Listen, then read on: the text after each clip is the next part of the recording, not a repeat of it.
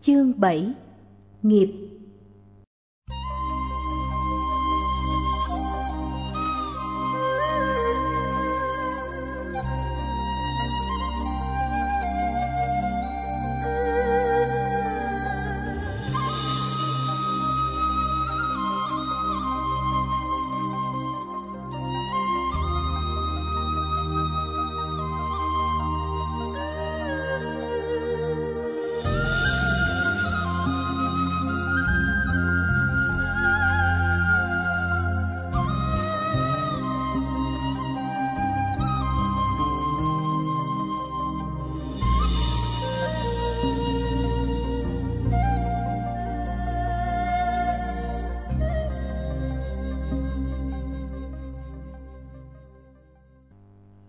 quả của nghiệp rất rõ ràng.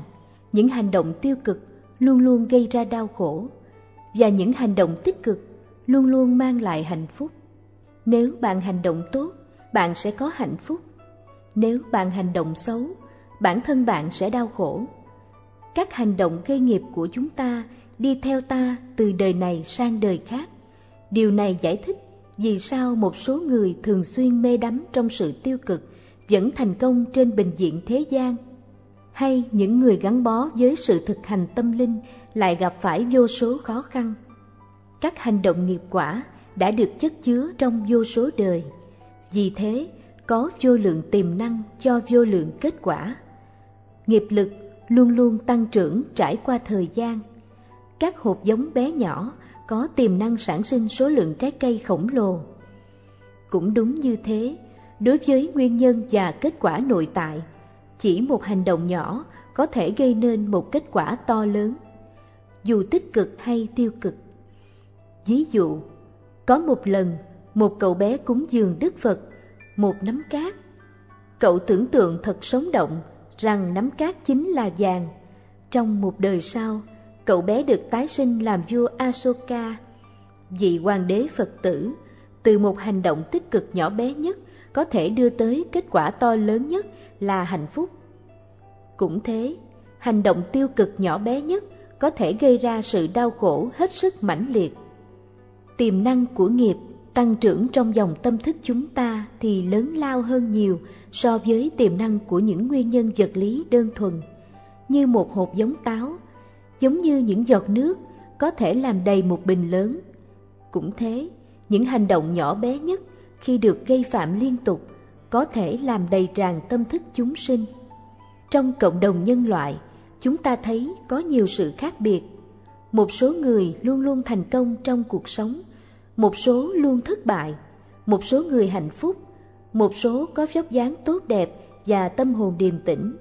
Một ít người dường như luôn luôn gặp phải bất hạnh to lớn, trái ngược với sự mong chờ của ta. Một số người bạn nghĩ rằng sẽ không gặp bất hạnh. Tất cả những điều này chứng nhận sự thật là không có điều gì nằm trong tay ta hết. Đôi lúc, khi ta cố gắng khởi đầu một nỗ lực, chúng ta tích tập tất cả những điều kiện cần thiết được yêu cầu cho sự thành công. Nhưng vẫn còn điều gì đó bị bỏ quên. Chúng ta nói rằng người nào gặp may mắn và ai đó kém may mắn, nhưng chỉ lý do này thì không đủ sự may mắn có một lý do, một nguyên nhân. Theo sự giải thích của phật giáo, nó là kết quả của những hành động bạn đã tạo tác trong đời trước hoặc trong giai đoạn trước đây ở đời này. Khi tiềm năng đã chín mùi, thì mặc dù bạn đang đương đầu với những tình huống bất lợi, tuy nhiên sự nỗ lực tỏ ra có kết quả. Nhưng trong một vài trường hợp, cho dù bạn có đầy đủ mọi điều kiện cần thiết nhưng bạn lại thất bại. Ở Tây Tạng đã có những cố gắng làm cho toàn thể dân chúng trở nên bình đẳng bằng cách lập ra các công xã và hạn chế tài sản cá nhân. Nhưng tuy thế, trong các công xã, một số trang viên có rau trái phát triển xum xuê hơn các trang viên khác và một số bò cho nhiều sữa hơn. Điều này cho thấy là có một khác biệt to lớn giữa những phước đức của các cá nhân. Nếu những thiện hạnh của người nào đó chín mùi, cho dù nhà cầm quyền sung công tài sản của họ, thì người ấy vẫn sẽ tỏ ra thành công nhờ sức mạnh phước đức của họ. Do sức mạnh của nghiệp báo đó, nếu bạn tích tập các thiện hạnh một cách đúng đắn như tránh sát sinh, phóng sinh các thú vật và nuôi dưỡng sự nhẫn nại đối với người khác, thì bạn sẽ nhận được lợi lạc trong tương lai và trong những đời sau. Trong khi nếu bạn mê say liên tục những hành động tiêu cực thì chắc chắn là bạn sẽ phải đối mặt với những hậu quả sau này. Nếu bạn không tin tưởng nguyên lý nghiệp báo thì bạn có thể làm những gì bạn thích. Một khi bạn tạo tác một hành động, đó là nguyên nhân cho một phản ứng. Nguyên nhân này còn tồn tại và tăng trưởng cho tới khi hậu quả của nó được chứng nghiệm. Nếu bạn không tạo tác một hành động, bạn sẽ không bao giờ gặp phải các hậu quả. Còn một khi bạn đã tạo tác hành động, thì trừ phi bạn tịnh hóa nó nhờ các thực hành đúng đắn, hay nếu nó là một thiện hạnh, trừ phi nó bị phá hủy bởi sự sân hận hay các yếu tố đối nghịch. Kết quả của hành động sẽ được kinh nghiệm. Một số hành động, ngay cả nó đã được thực hiện từ nhiều đời trước, sẽ không bao giờ mất đi kết quả của nó chỉ vì yếu tố thời gian. Các hành động tích cực và tiêu cực được quyết định bởi động lực riêng của con người. Nếu động lực tốt đẹp, mọi hành động trở nên tích cực. Nếu động lực sai lạc, mọi hành động trở nên tiêu cực. Các hành động thuộc nghiệp lực có nhiều loại khác nhau, một số hoàn toàn tốt, một số hoàn toàn không tốt, một số thì pha trộn. Nếu động lực đúng đắn thì mặc dù bản thân hành động có thể xuất hiện hết sức dữ dội, nó sẽ đem lại hạnh phúc. Trong khi nếu động lực sai lạc và không chân thật, thì mặc dù hành động dường như lợi lạc và tích cực, trong thực tế nó sẽ là một hành động tiêu cực. Nó hoàn toàn tùy thuộc vào tâm thức. Nếu tâm bạn được điều phục và tu tập, mọi hành động trở nên tích cực, trong khi nếu tâm bạn không được điều phục và bị ảnh hưởng thường xuyên bởi sự ham muốn và sân hận, thì mặc dù các hành động có thể xuất hiện là tích cực, trong thực tế, bạn sẽ tích tập nghiệp tiêu cực. Nếu càng có nhiều người biết tin tưởng vào định luật nhân quả, nghiệp báo, thì chúng ta sẽ có thể không bao giờ phải cần tới một lực lượng cảnh sát hay một hệ thống hình phạt. Nhưng nếu người ta thiếu lòng tin thâm sâu vào các hành động tạo nghiệp này thì mặc dù ở bề ngoài người ta có thể sử dụng đủ mọi loại kỹ thuật để thi hành luật lệ, họ sẽ không thể tạo nên một xã hội thanh bình. Trong thế giới tân tiến này, dụng cụ tinh vi được sử dụng để giám sát và phát hiện những kẻ phạm pháp. Nhưng các máy móc này càng hay ho và tinh xảo thì các phạm nhân càng trở nên tinh vi và kiên quyết. Nếu xã hội con người này phải chuyển hóa tốt đẹp hơn thì việc chỉ củng cố một pháp luật bên ngoài sẽ là không đủ. Chúng ta cần một thứ ngăn chặn từ bên trong. Một lối sống văn minh, thanh bình và một giá trị đạo đức, tâm linh, nền tảng cần phải đi song hành. Trước năm 1959, các vị vua Tây Tạng làm ra các luật lệ cho xứ sở, đặt căn bản trên quan niệm đạo đức Phật giáo. Mọi người khắp thế giới đều nói rằng dân chúng Tây Tạng hòa nhã và nhân từ hiếm có. Tôi không thấy bất kỳ lý do nào khác để giải thích đặc điểm độc nhất vô nhị này của nền văn hóa chúng tôi hơn là sự kiện nó đã từng được đặt nền trên giáo lý bất bạo động Phật giáo trong rất nhiều thế kỷ.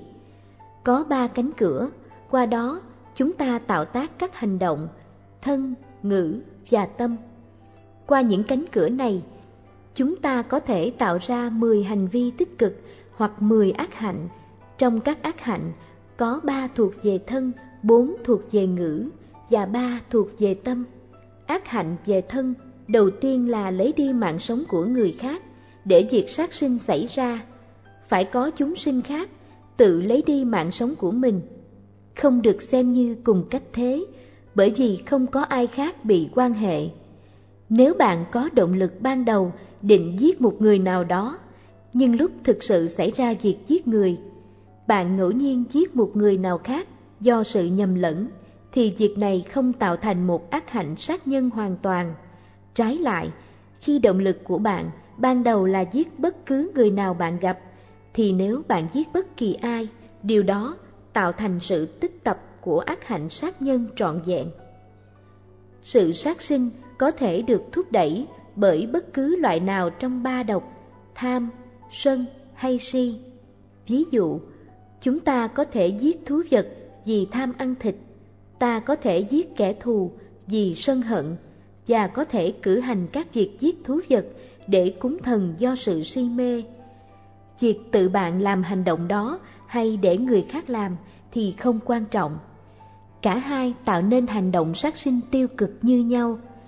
Hành động sát sinh sẽ trọn vẹn khi người bị giết phải chết trước người giết. Hành động tiêu cực thứ hai là sự trộm cắp. Sự trộm cắp có thể được thúc đẩy bởi lòng tham muốn, hay bạn có thể trộm cắp vì sân hận người nào đó để làm hại họ. Việc trộm cắp cũng có thể được thúc đẩy bởi sự vô minh vì một tin tưởng sai lầm là bạn có thể lấy bất kỳ cái gì bạn muốn. Ý định là tách lìa vật sở hữu với chủ nhân của nó. Việc trộm cắp có thể được thực hiện bởi sức mạnh hay bằng cách lén lút. Hoặc bạn có thể mượn cái gì đó và để cho chủ nhân của nó quên đi rồi bản thân bạn giữ lấy nó. Hay bạn mượn tiền và không trả lại. Hành vi sẽ hoàn toàn khi bạn nghĩ rằng bây giờ đồ vật thuộc về bạn.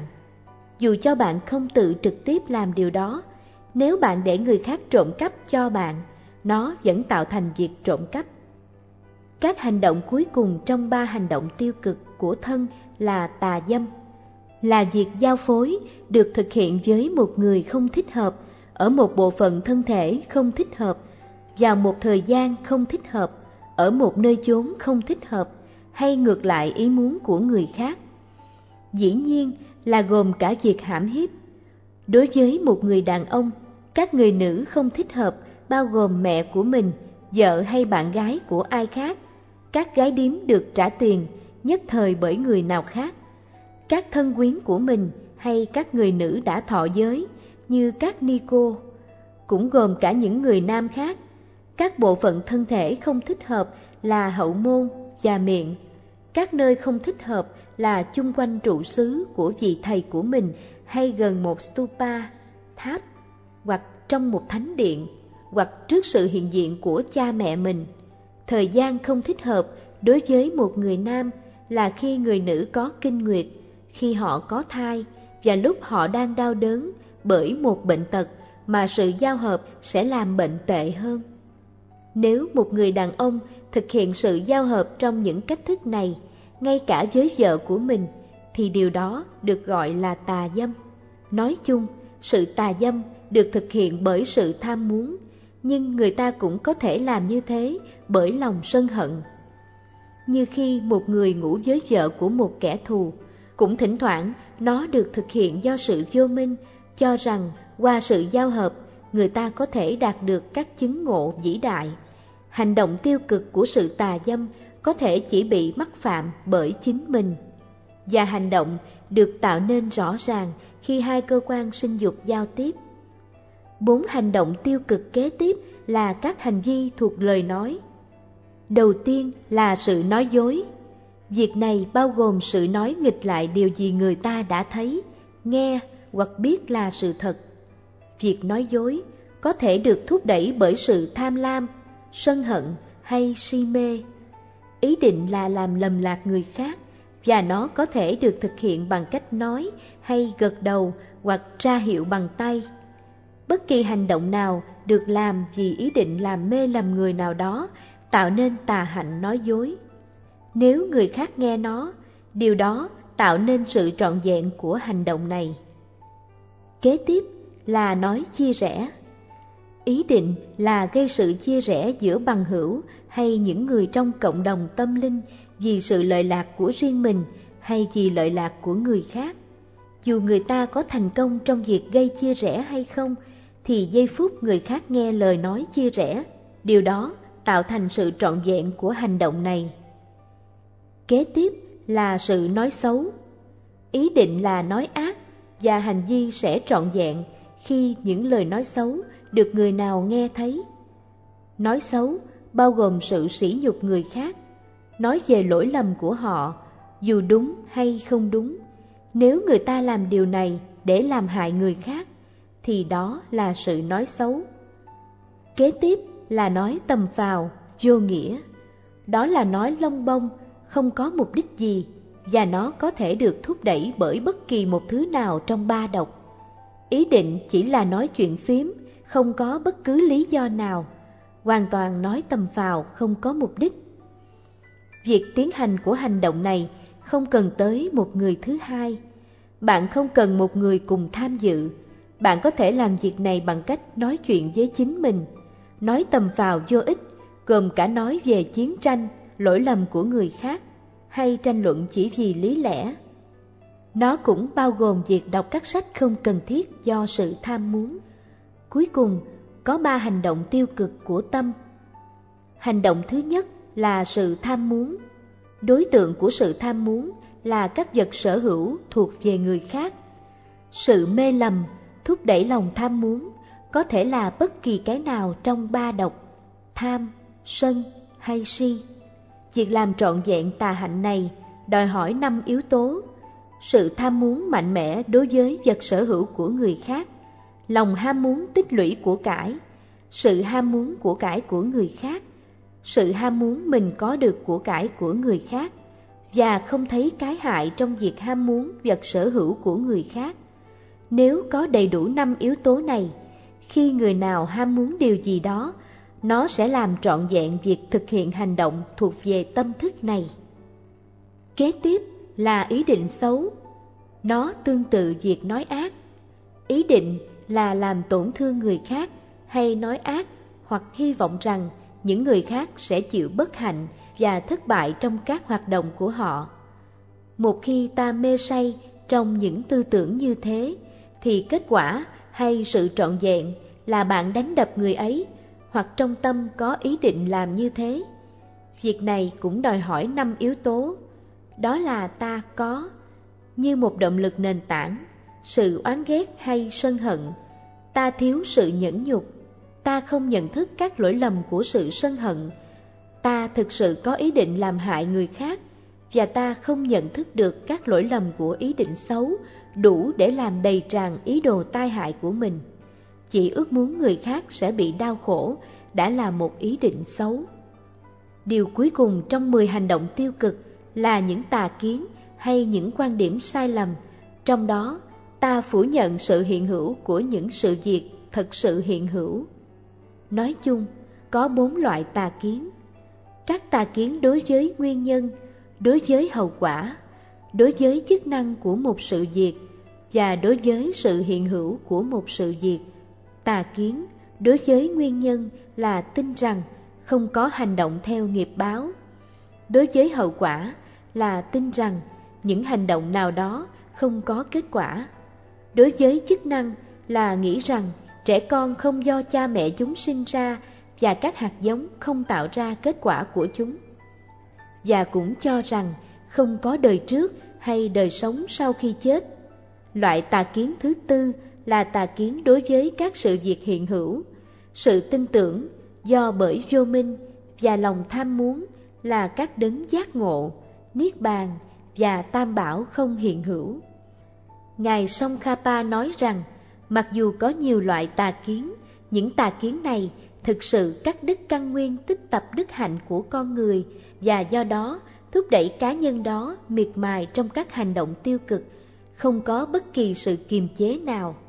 Vì vậy, các tà kiến về tam bảo và định luật nhân quả được nói là những tà kiến lớn nhất trong các tà kiến. Chúng ta cũng nên lưu tâm với sự trầm trọng tương đối của các hành động tạo nghiệp. Khi hành vi được thúc đẩy bởi những mê lầm hết sức mãnh liệt, thì hành vi đó được nói là rất nghiêm trọng. Cách thức hành vi thực sự được thực hiện cũng quyết định sức nặng của nghiệp. Ví dụ, nếu một hành động giết người được mắc phạm với sự vui thích to lớn, trước tiên là tra khảo nạn nhân và sau đó nhạo báng, sỉ nhục họ. Việc đó được cho là hết sức nghiêm trọng bởi tính cách phi nhân trong việc người đó hay chúng sinh bị giết. Nếu tâm kẻ sát nhân không có lương tri hay sự hổ thẹn, bấy giờ do hắn không có các lực lượng chống lại nên tà hạnh sát sinh hết sức nghiêm trọng. Nếu hành động sát sinh của bạn bị thúc đẩy bởi sự vô minh, như là một lễ tế thần, cho rằng việc sát sinh này thực sự là một hành vi tôn giáo và nó không tạo thành một hành động tiêu cực, thì điều này được cho là rất nghiêm trọng. Nói chung, bạn càng hoàn thành trọn vẹn những hành động tiêu cực nào đó, thì hành vi càng trở nên nghiêm trọng. Sức nặng của nghiệp cũng tùy thuộc vào người tiến hành hành động. Nếu bạn hồi hướng công đức của bạn cho sự lợi lạc của chúng sinh vì mục đích thành tựu sự giác ngộ, điều đó được coi là có hiệu lực hơn. Trong khi đó, nếu nó được hồi hướng vì những mục đích thấp hơn, thì sẽ được coi là ít hữu hiệu. Điều này cũng được áp dụng cho hành vi tiêu cực. Động lực của các mê lầm càng mạnh mẽ, thì hành động theo nghiệp lực càng mạnh. Và trong tất cả những mê lầm này, sự sân hận được coi là mạnh mẽ nhất.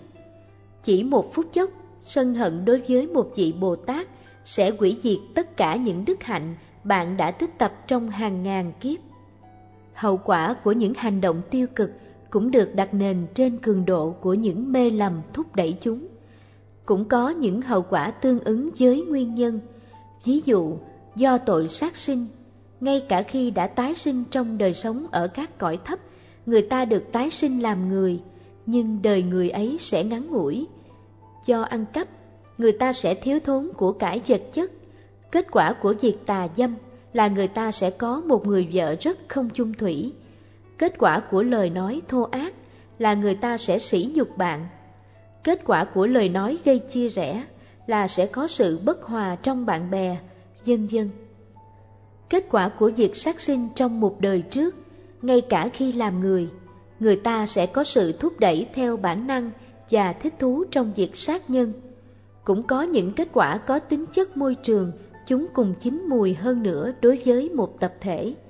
Ví dụ, do kết quả của việc sát sinh, người ta sẽ phải sống ở một nơi mùa màng không thật tốt, sự thu hoạch không phong phú, dùng đất rất khô cằn, khí hậu không thật trong lành, đầy rẫy các loại cây và gai độc, là hậu quả có tính chất môi trường của việc trộm cắp. Một người chủ trại sẽ không có những mùa màng thành công. Kết quả theo môi trường của các tà kiến là người ta sẽ không có sự che chở và không có nơi quy y, nương tựa. Nếu như kết quả của giới hạnh, người ta kềm chế không đắm mình trong những hành động tiêu cực này và quyết định không mê đắm trong chúng, thì điều đó tạo nên sự tích tập các hành động tích cực. Tuy nhiên, nếu ta không có khả năng hay năng lực để mê say trong những hành động tiêu cực, điều đó không có nghĩa là ta đã tích tập các thiện hạnh. Thiện hạnh chỉ có thể được tích tập khi ta có khả năng hay năng lực để làm các hành động tiêu cực này, nhưng ta không làm do kềm chế theo giới luật. Một số hành động được tạo tác nhưng không làm một cách cố ý như những việc ngộ sát, sát sinh trong giấc mộng hay làm điều gì nghịch lại ý muốn của ai. Trong những trường hợp này, hành động được tạo tác nhưng không tích tập nghiệp quả. Hành động tạo nghiệp không trọn vẹn vì thiếu yếu tố quan trọng là ý định. Trái lại, nếu bạn ép buộc người nào phạm một tà hạnh nhân danh bạn thì bạn sẽ tích tập nghiệp xấu. Kết quả của một hành động có thể chín mùi trong đời này hay ngay trong đời kế tiếp hoặc sau một khoảng cách nhiều đời. Một số hành động hết sức nghiêm trọng được thực hành do sự vô minh hay sân hận dữ dội. Ta được biết là trầm trọng đến nỗi chúng tạo ra kết quả ngay trong đời này. Đó cũng là trường hợp của một số hành động tích cực. Nếu bạn có lòng đại bi đối với chúng sinh, nếu bạn có sự quy y mạnh mẽ nơi tam bảo, và nếu bạn đền đáp thiện tâm của đạo sư và cha mẹ bạn, thì kết quả của những hành động này được biết là rất mạnh mẽ, khiến chúng sẽ bắt đầu chín mùi trong đời này. Việc có được thân người là kết quả chính yếu của sự giữ giới hạnh trong sạch và kềm chế đối với mười ác hạnh. Tuy nhiên, để có một thân người được phú cho những điều kiện sẽ trợ giúp cho tiến trình trên con đường của ta thì phải cần tới những yếu tố khác. Chúng gồm có một cuộc đời trường thọ để hoàn tất sự thực hành Pháp. Nó cũng giúp cho một thân thể tráng kiện, đẹp đẽ và khỏe mạnh cũng như sinh trong một gia đình được tôn kính. Vì khi đó, bạn dễ dàng thâu phục sự kính trọng to lớn của mọi người và có ảnh hưởng mạnh mẽ. Các yếu tố khác được đề cập trong các bản văn là có lời nói đáng tin cậy cùng một thân thể và tâm thức đầy năng lực khiến bạn không dễ bị tổn thương bởi những chướng ngại. Với một hình tướng thu hút, cái nhìn đơn sơ của bạn sẽ lôi cuốn các đệ tử và khiến cho họ có đức tin to lớn nơi bạn, không chút khó khăn. Xuất thân từ một gia đình được tôn kính, mọi người sẽ nghe bạn và chú ý tới sự chỉ dạy của bạn. Bạn sẽ có thể tập hợp được nhiều người dưới ảnh hưởng của bạn bằng cách bố thí vật chất cho họ và bạn sẽ khiến cho người khác lãnh hội điều bạn nói là chân thật do lời nói đáng tin cậy của bạn. Bất kỳ điều gì bạn nói ra sẽ nhanh chóng thành tựu như bạn mong muốn, giống như khi một vị vua ban ra một sắc lệnh, bạn sẽ không sợ hãi hay xấu hổ khi giảng dạy Pháp cho một số đông người, và sẽ có ít các trở ngại khi thực hành Pháp. Nhờ có một thân thể và tâm thức đầy năng lực, bạn sẽ có thể chịu đựng sự gian khổ lớn lao về thể xác và sẽ không có bất kỳ sự ân hận hay sự thất vọng nào trong việc hoàn thành mọi mục đích của riêng bạn hay của người khác. Mỗi một phẩm tính khác nhau có một nguyên nhân đặc biệt theo nghiệp quả. Nguyên nhân của một đời sống trường thọ thì luôn luôn là có một thái độ giúp đỡ, vị tha, không bao giờ làm hại người khác. Nguyên nhân của một thân thể tráng kiện, khỏe mạnh là sự bố thí quần áo mới cho người khác và kiềm chế tánh cáu giận của bạn. Sự sinh ra trong một gia đình được kính trọng là kết quả của tánh luôn luôn khiêm tốn, không bao giờ kiêu ngạo và coi mình như một đầy tớ đối với vị thầy và cha mẹ của mình. Nguyên nhân của sự giàu có là bố thí vật chất cho người nghèo và nguyên nhân của lời nói đáng tin là sự tự chế đối với các ác hạnh của ngôn ngữ. Sự có ảnh hưởng lớn lao là kết quả của việc cúng dường tam bảo, cha mẹ, các vị thầy, dân dân. Có được một thân thể và tâm thức đầy năng lực là kết quả của việc bố thí đồ ăn thức uống cho người khác. Nếu bạn tích tập những nguyên nhân này, bạn sẽ thành tựu được đời người hiếm có với những phẩm tính trên. Nếu bạn giải đãi và không suy nghĩ nghiêm túc về định luật nghiệp quả, thì đôi khi bạn có thể có cảm tưởng là hiện tại bạn không tích tập bất kỳ hành động tiêu cực nào và cho rằng mình là hành giả lỗi lạc. Nếu chúng ta phân tích những tư tưởng và hành động của mình sâu sắc hơn, ta sẽ thấy rằng chúng ta đang nói năng vô ích làm tổn hại người khác hay dấn mình vào sự ham muốn mỗi ngày. Chúng ta sẽ nhận thấy rằng quả thật chúng ta thiếu yếu tố đầu tiên là sự thâm tín rất cần thiết để thực sự tuân theo định luật nghiệp quả. Chúng ta cần nhận ra kẻ hở giữa sự thực hành Pháp và phương cách chúng ta đang sống cuộc đời mình vào lúc này. Để đóng kín kẻ hở, bạn hãy hợp nhất sự hiểu biết về định luật nhân quả với các hành động của bạn. Nếu bạn thấy có khả năng nguy hiểm trong cách thức bạn suy nghĩ và hành động, thì bạn sẽ nuôi dưỡng liên tục quyết định sửa đổi những tư tưởng và hành vi của bạn. Ngài Song Khapa nói rằng, mặc dù chúng ta nên làm một nỗ lực to lớn để không bao giờ mê đắm trong những hành động tiêu cực này nữa, nhưng do một sự kết giao lâu dài với những vô minh, đôi khi chúng ta nhận ra chính chúng ta đã mắc phạm chúng một cách thiếu kiểm soát. Chúng không nên bị bỏ mặt, không được chú ý tới. Đúng đắn hơn, chúng ta nên thực hành các kỹ thuật tịnh hóa mà chính Đức Phật đã khuyên dạy. Ngài nói rằng, nhờ thực hành bốn năng lực đối nghịch, chúng ta sẽ có khả năng tịnh hóa sự tiêu cực đã từng mắc phạm và sẽ có thể chiến thắng nó. Trước tiên là năng lực của sự hối hận. Nhờ suy nghĩ về sức nặng của hậu quả do những hành động tiêu cực từ tận đáy lòng chúng ta nên phát triển một cảm thức hối hận sâu sắc đối với những hành động đã phạm. Thứ hai là năng lực của sự tịnh hóa. Điều này có thể được hoàn thành qua nhiều loại kỹ thuật, gồm có sự trì tụng, tưởng nhớ và đọc kinh điển, tô tạo hình tượng Phật, cúng dường và đọc tụng danh hiệu chư Phật. Các kỹ thuật tịnh hóa này phải được thực hiện cho tới khi bạn thấy các dấu hiệu và biểu thị của sự thành công trong thực hành tịnh hóa của bạn.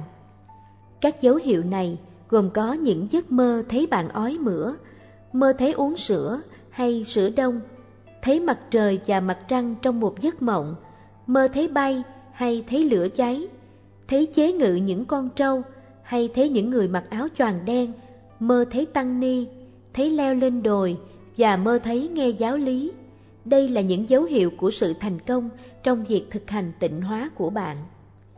Thứ ba là năng lực của sự quyết định không làm ác hạnh trong tương lai. Nếu bạn có năng lực quyết định và tự chế không phạm vào mười ác hạnh, thì bạn sẽ không chỉ có khả năng tịnh hóa những tiêu cực của riêng mười ác hạnh, mà bạn cũng sẽ có khả năng tịnh hóa những vô minh và các dấu vết do chúng để lại. Nếu năng lực quyết định của bạn rất cạn cợt, thì sự thực hành tịnh hóa của bạn cũng sẽ cạn cợt. Năng lực cuối cùng là thiền định về sự quy y Phật, Pháp và Tăng, và sự phát triển ước muốn trở nên giác ngộ vì tất cả chúng sinh. Nếu một hành động tiêu cực bị mắc phạm và để lại sự bất tịnh, thì sẽ có tiềm năng gây nên sự tái sinh trong các cảnh giới thấp của sinh tử. Các hành động tiêu cực chỉ có thể được hoàn toàn tịnh hóa trong ý nghĩa rằng tiềm lực của chúng sẽ hoàn toàn bị tiêu hủy, hoặc tiềm lực của chúng tạo nên sự tái sinh ở các cõi thấp sẽ bị tiêu hủy. Nhưng chúng có thể biểu lộ như những cơn nhức đầu không đáng kể trong đời này. Đó là gì? Mặt khác, bất kỳ hành động tiêu cực nào tạo nên các hậu quả trong một thời gian dài có thể được kinh nghiệm trong một thời gian ngắn. Các kết quả này phụ thuộc vào việc hành giả có khéo léo trong sự thực hành tịnh hóa hay không, bốn năng lực có đầy đủ hay không, và cũng tùy thuộc sự thực hành của hành giả mạnh mẽ ra sao và sự thực hành tịnh hóa này được thực hiện bao lâu. Trong một số trường hợp, tiềm lực của hành nghiệp bị tiêu hủy, trong các trường hợp khác, nó có thể hiển lộ trong những kinh nghiệm nhẹ hơn. Bạn không nên cho rằng điều này mâu thuẫn với sự trình bày trong các kinh điển là một khi các hành nghiệp đã bị mắc phạm, sẽ không bao giờ tiêu mất năng lực của chúng, ngay cả trong một trăm kiếp. Điều này có nghĩa là, nếu một khi đã mắc phạm các hành nghiệp và chúng để lại dấu vết, thì chúng sẽ không bao giờ mất đi năng lực của chúng chỉ do bởi thời gian. Không có hành động nào không thể được tịnh hóa. Sự tịnh hóa, tiêu hủy tiềm năng của các hành nghiệp tiêu cực trong cùng cách thế mà các hành động tích cực mất đi tiềm năng của chúng do sự phát sinh lòng sân hận. Nhưng Đức Phật đã nói rằng, không bao giờ bạn có thể tịnh hóa được một hành động nghiệp một khi nó đã sinh ra kết quả. Ví dụ như các kinh nghiệm tiêu cực chúng ta có trong đời này là hậu quả của các hành động tiêu cực đã mắc phạm trong quá khứ. Những hành động đã từng xảy ra, không có cách nào khiến bạn có thể tịnh hóa chúng. Ngài Song Khapa nói rằng, vì các hành động tích cực có thể mất đi tiềm năng của chúng do sự phát khởi của những yếu tố đối nghịch như sự sân hận. Chúng ta không chỉ hết sức thận trọng khi tích tập đức hạnh, mà cũng nên thận trọng tương tự như vậy để giữ gìn những đức hạnh một khi đã tích tập chúng. Điều này được thực hiện nhờ sự hồi hướng công đức của ta cho sự thành tựu giác ngộ với mục đích đạt được Phật quả. Có nói rằng, một khi bạn đã hồi hướng, công đức của bạn cho sự thành tựu vì mục đích như thế, thì cho đến khi bạn hoàn thành được mục đích đó, thiện hạnh mà bạn đã tích tập sẽ không bao giờ mất đi tiềm lực của nó. Giống như ký gửi tiền của bạn trong một nhà băng, thì kẻ trộm không thể lấy cắp được. Trong trường hợp này, kẻ trộm là sự sân hận, tham muốn hay vô minh. Mặc dù nhờ sự thực hành các đối lực đúng đắn, chúng ta có thể tịnh hóa toàn bộ các tiêu cực và tiêu hủy tiềm lực, đem lại những hậu quả không đáng ao ước của chúng. Nhưng trước hết, thật đơn giản, tuyệt hảo là đừng nên mắc phạm những hành động tiêu cực này. Vì vậy, ngay từ lúc đầu, tốt hơn là không bao giờ mê đắm trong chúng, không bao giờ làm ô nhiễm tâm bạn với những hành động tiêu cực như thế. Ngài Song Khapa nói rằng, tương tự như người bị gãy một chân, về sau chân được chữa khỏi, nhưng so với một chân chưa bao giờ bị gãy thì rất khác biệt. Một số người có thể nghĩ rằng vì trong những kinh điển khác, sự thành công và các lợi lạc của cuộc đời trong sinh tử này được mô tả như những cái phải né tránh và từ bỏ, sẽ không thích hợp với một hành giả khi ước muốn những hình thức hiện hữu thuận lợi, bởi nó cũng là một đời sống trong sinh tử. Đây là một thái độ hết sức sai lầm. Khi chúng ta nói về các mục đích thì có hai loại, các mục đích nhất thời và mục đích tối hậu. Các mục đích nhất thời bao gồm sự có được thân người quý báu ở đời sau.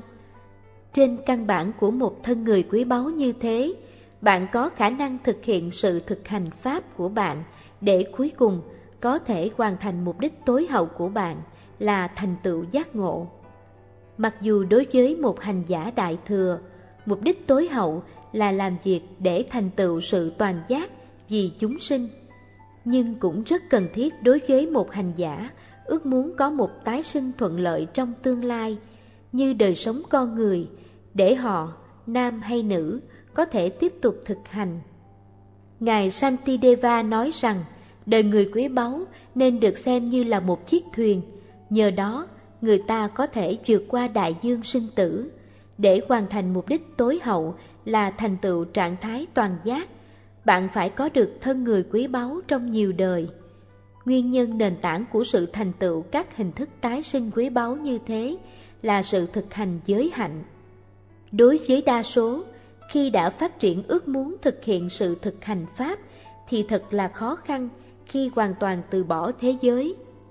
Loại hành giả tốt nhất từ bỏ đời sống thế gian và dành phần đời còn lại của họ trong một thực hành cô tịch. Đơn độc, điều này thực sự đáng tán thán và có lợi lạc to lớn, nhưng đối với đa số chúng ta thì thật là khó khăn khi thực hiện một thực hành như thế. Bạn cũng phải nghĩ về cuộc đời của riêng bạn và cũng làm việc trong cộng đồng và phụng sự mọi người.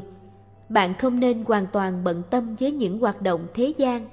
Bạn cũng phải dùng rất nhiều năng lực và thì giờ cho sự thực hành Pháp nhằm mục đích có đời sau tốt đẹp hơn.